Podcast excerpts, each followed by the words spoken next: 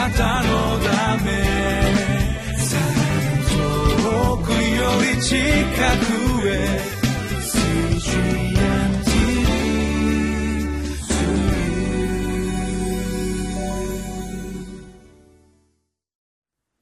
皆さんこんにちは。リビングライフの時間です。今日はコリント人への手紙第13章の1節から15節。タイトルは「天の報酬に望みを置く神の協力者」ここから主の恵みを共に汲み取ってまいりましょう。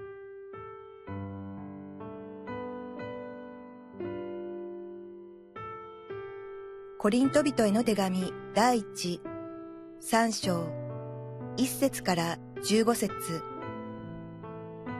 さて、兄弟たちよ、私はあなた方に向かって御霊に属する人に対するようには話すことができないで、肉に属する人、キリストにある幼子に対するように話しました。私はあなた方には父を与えて、硬い食物を与えませんでした。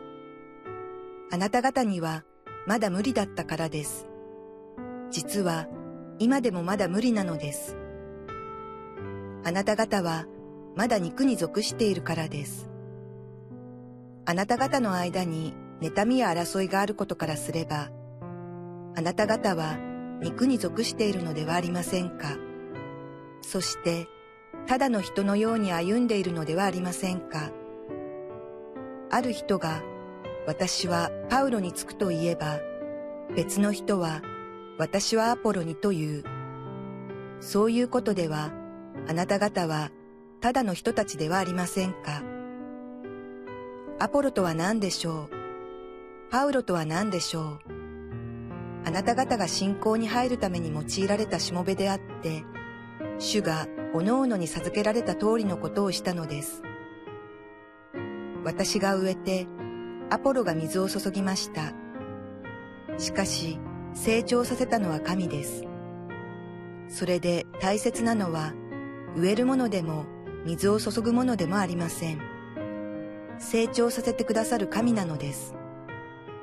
植えるものと水を注ぐものは一つですが、それぞれ自分自身の働きに従って自分自身の報酬を受けるのです。私たちは神の協力者であり、あなた方は神の畑、神の建物です。与えられた神の恵みによって、私は賢い建築家のように土台を据えました。そして他の人がその上に家を建てています。しかし、どのように建てるかについては、それぞれが注意しなければなりません。というのは、誰もすでに据えられている土台の他に、他のものを据えることはできないからです。その土台とは、イエス・キリストです。もし、誰かがこの土台の上に、金、銀、宝石、木、草、藁などで建てるなら、各人の働きは明瞭になります。その日がそれを明らかにするのです。というのは、その日は人ともに現れ、この日がその力で各人の働きの進化を試すからです。もし誰かの建てた建物が残れば、その人は報いを受けます。もし誰かの建てた建物が焼ければ、その人は損害を受けますが、自分自身は火の中をくぐるようにして助かります。人は目から入る情報に影響されます。ある統計によると視覚から入る情報量というのは全体を100%とすると87%あるそうです。耳から入る情報は7%触覚つまり触って入ってくる情報は3%味覚この口で味わう情報量というのはわずか1%だそうです。ですからいろんなメーカー商品を売るメーカーはこのパッケージのデザインに非常に力を入れます。またそれをどのようにコマーシャルとして世に流していくかその方法に力を入れるそうです。今日の聖書の箇所5節をお読みします。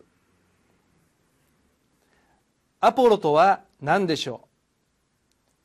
パウロとは何でしょう？あなた方が信仰に入るために用いられたしもべであって主がおのおのに授けられた通りのことをしたのです。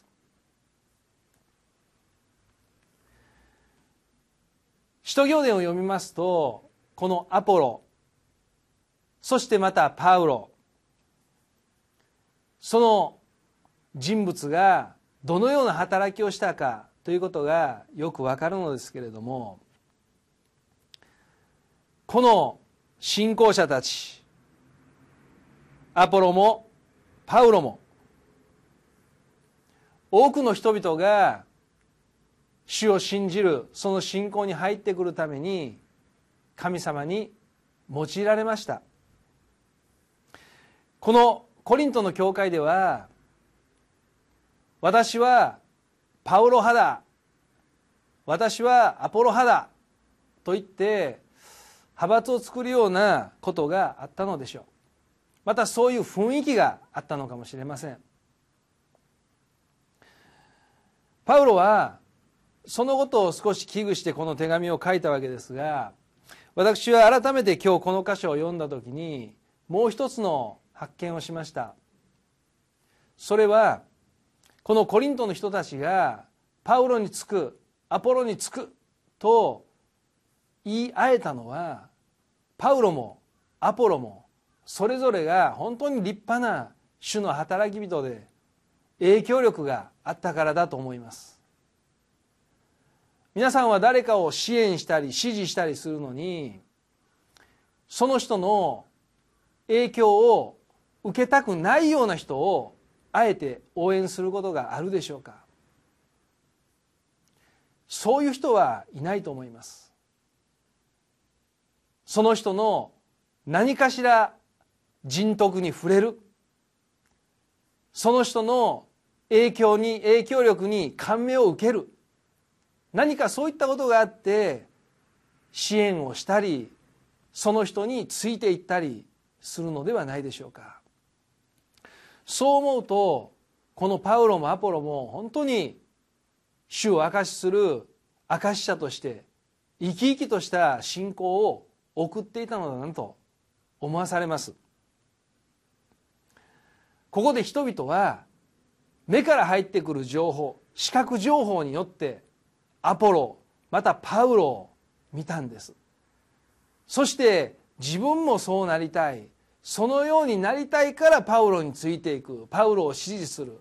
そのようになりたいからアポロについていく。そういったことが起こってきたのではないでしょうか。ところで私もパウロやアポロが信じた主を信じているのですけれどもさて私の生き方がどれぐらい人々に影響を与えているのかということを思わされました。それを自分自身の心に問うてみた時とても比べ物にならないぐらいまだまだキリスト者としての成熟も足りない。そのように思わされた次第でございます。人の生き様を見てその人を支援してその人の生き方に習いたいと人々が魅力を持って感じてくれるようなそのような人格者になりたい。イエス様はまさにそういう人格をお持ちの方であったしまたイエス様のお弟子たちもそしてここに出てきたパウロもアポロもそういう人たちだったなと思うのです。私のうちにキリストが形作られてその内なるキリストがこの私の外側に溢れ出てくる表情であったり態度であったり言葉であったり生き方そのもので溢れ出てくるということを切に願います。そのために本当に御言葉により頼んでまた御言葉を一生懸命自分のうちに蓄えていこう。またそのように思いを新たにさせられました。いつも主を意識しながら純粋な信仰を積み重ねていきたい。皆様はどのように思われますか？皆様の生き方を見て多くの方が主を見出してくださったらそれよりも嬉しいことはないのではないでしょうか？私の生き方を見て主を見つけてくださったら本当に私は感動します。そのようなものになっていきたいなと思うわけです。それこそが神の協力者の姿ではないかな。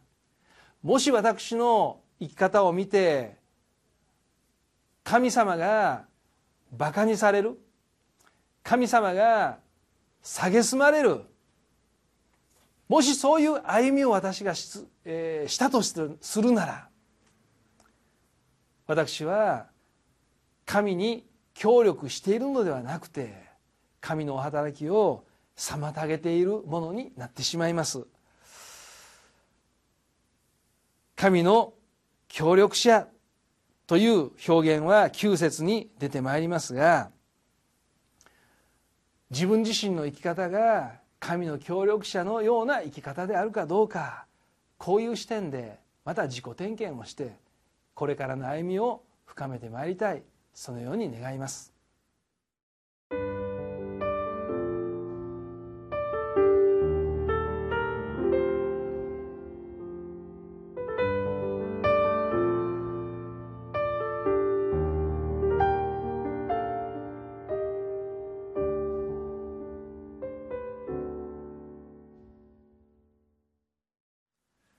皆様いかがですか？今日主はこの御言葉からあなたに何をお語りになったでしょうか？またあなたにとって神の協力者としての生き方はどのようなものでしょうか？黙想を深めていただけたら幸いです。お祈りをいたします。愛する天皇お父様あなたの皆を心から崇めます。恵みによりイエス・キリストによって救われた私がこの地上生涯を通してイエスの証者であり神の協力者としてその歩みを進めていくことができるように聖霊様どうぞ助けをお与えください。御言葉によって私自身をいよいよキリストに似るものへと作り変えてくださり内なるキリストの命がこの肉体の外側に溢れ出て現れ出て多くの方々にイエス様の影響を与えていくことができるようにそのような生涯を送りたいと切に願います。私の力ではなく御言葉と御霊の力によってそれをなさしめてください。また主よ。この番組をご覧の全ての方々の上にもあなたの豊かな恵みと祝福とそして助けをお与えくださり全てこの地上に存在するクリスチャンが主の証者として主の協力者として力強く歩んでいかれますように今日もその歩みを祝福してください。尊きイエス・キリストの皆によってお祈りします。アーメン。なたのため。遠くより近くへ。水中